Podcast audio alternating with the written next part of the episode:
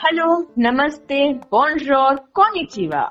I, Insia Gundarwala, welcome you all to yet another episode of TRC podcast presented to you by the readers community of Dharamsi Desai University. As the saying goes, life is an exam where the syllabus is unknown and the question papers are not set.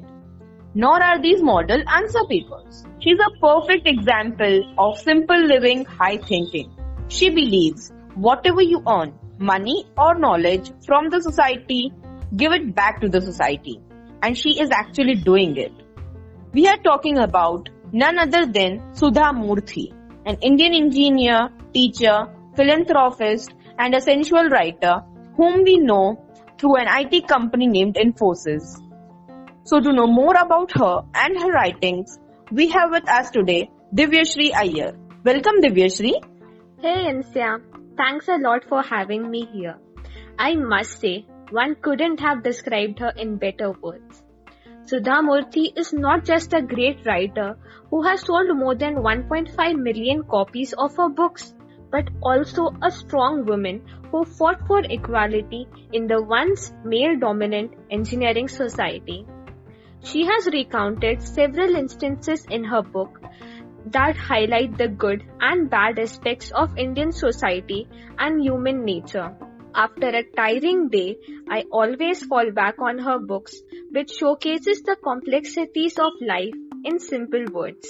You are absolutely correct, Divyashri. She is indeed the role model we all need. So, what are the best selling books of Sudha Murthy? Quickly speaking about numbers here, we have Wise and Otherwise, How I Taught My Grandmother to Read, and The Bird with Golden Wings. These are some of her well acclaimed books which have sold more than 1 lakh pieces each. Stories ranging from the power of karma to trials and tribulations faced by ordinary and extraordinary people are showcased here. So, Divyashri, which book do you find the most fascinating? Well, the ones closest to my heart are Genes from the day I stopped drinking milk and Bhagirathi from Three Women, Three Ponds. Both the names are quite interesting. But Genes, is it a science fiction or something like that? So, can you tell us uh, what is the story about? No, Insia, uh, it has got nothing to do with biology or science fiction. It, it is only there to prove us that diseases are only transferred through genes and not honesty and integrity. Quite a statement, Divyashri. So, can you elaborate what exactly do you mean by the statement? Sure. For that, I'll have to walk you through this story. This story is about a young, unskilled man named Anant, who came at the doorsteps of Sudha Murthy's grandfather's ancestral house, asking for accommodation and a major work. Taking pity on the young fellow, her grandfather decided to not only give him the job as a house helper, but also taught him various Hindu rituals and pujas so that he could one day do something better than this blue collar job. Soon the whole family's dependability on him increased, and his hardworking and easy nature made him liked by all. The author recounts two incidents where his honest and loyal qualities are amplified. Since he was forthcoming to return things that did not belong to him when he could have easily stolen them without being caught.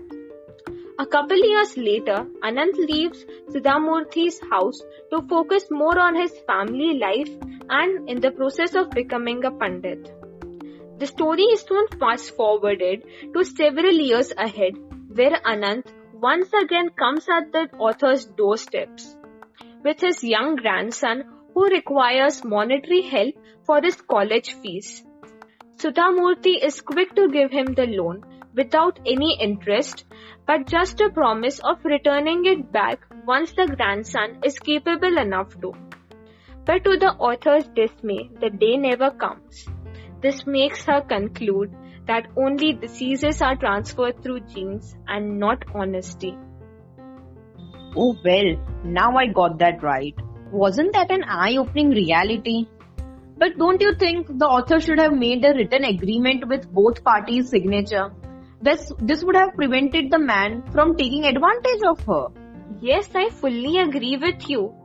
But in her defense, she had known Anand to be a good man with high morals and had expected this trait to pass down. So the thought of being cheated on must have never crossed her mind. But this incident must have made her cautious from then on.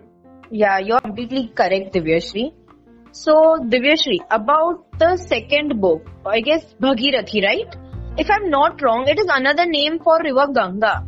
So, is the story about River Ganga? Not exactly. It is a folk tale about a woman called Bhagirathi.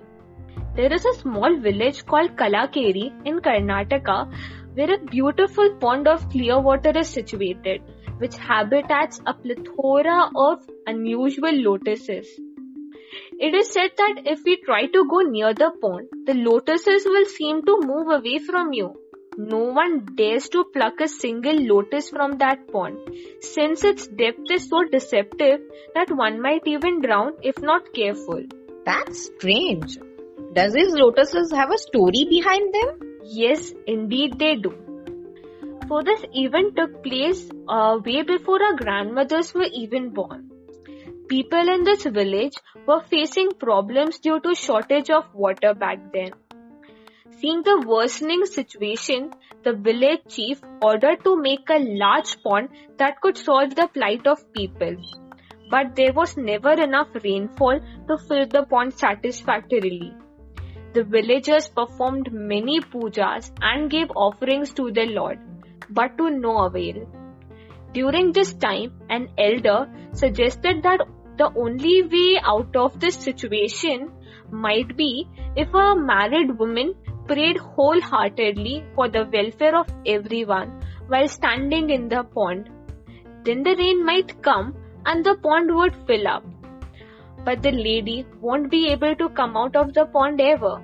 Well, obviously, such conditions were not accepted since no one would let their daughters or daughters in law be sacrificed, and thus the idea was dropped. Bhagirathi, our protagonist, who was the well behaved, introverted daughter in law of the village chief, had heard the conversation. Bhagirathi's husband was an army officer who was away on duty. She knew that there were many casualties war and her husband had still gone there with a brave front forward. This encouraged her to think that it would be better to sacrifice her life if everyone in the village could live in peace and harmony with no shortage of water. The subsequent week, she met all her family and friends while not giving away a single detail of her plan. At the end of the week, after performing a puja, the whole village resonated with the sounds of thunders and it started raining heavily. Everyone rushed to their houses.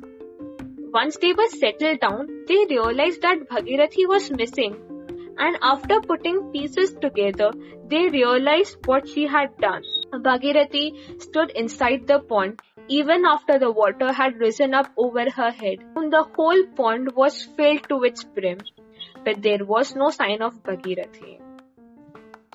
Alas, that's a sad end.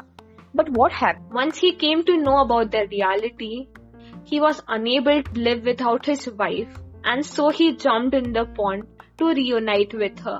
That's the reason why those lotuses come in the pond in pairs, and why no one plucks them, since this is Bhagirathi and her husband's pond. Oh, that's a dark folklore. But were the villagers even able to use the pond? Didn't it seem wrong to use something that required someone to give their life for? Well, I don't promote these ideologies, but for the sake of the story, I think people must have used the pond since they didn't wanted Bhagirathi's sacrifice to go in vain. The story does take a sharp turn, but it asks, asks everyone to be a little selfless and that's the thing that one should take away from this. Well said, Divyashris. Both of your stories were quite fascinating in their own ways. One taught us how to live with honesty and integrity, whereas the other taught us how to be selfless. Bhagirathi's story was a perfect blend of tragic romance and also gave a great message that how we all should be a little selfless. Thank you so much, Divyashri, for being with us today. It was really a pleasure talking to you. Insia, all the pleasure was mine. So thank you so much everyone for being with us today. We the readers community will meet you all in the next episode with new art piece of a different literature. If you all have any suggestions, mail us at readerscommunityddu at the rate gmail.com. Knowledge is the only treasure which multiplies on sharing. So, till the next episode, keep sharing, keep reading and keep exploring. Thank you so much. See you soon.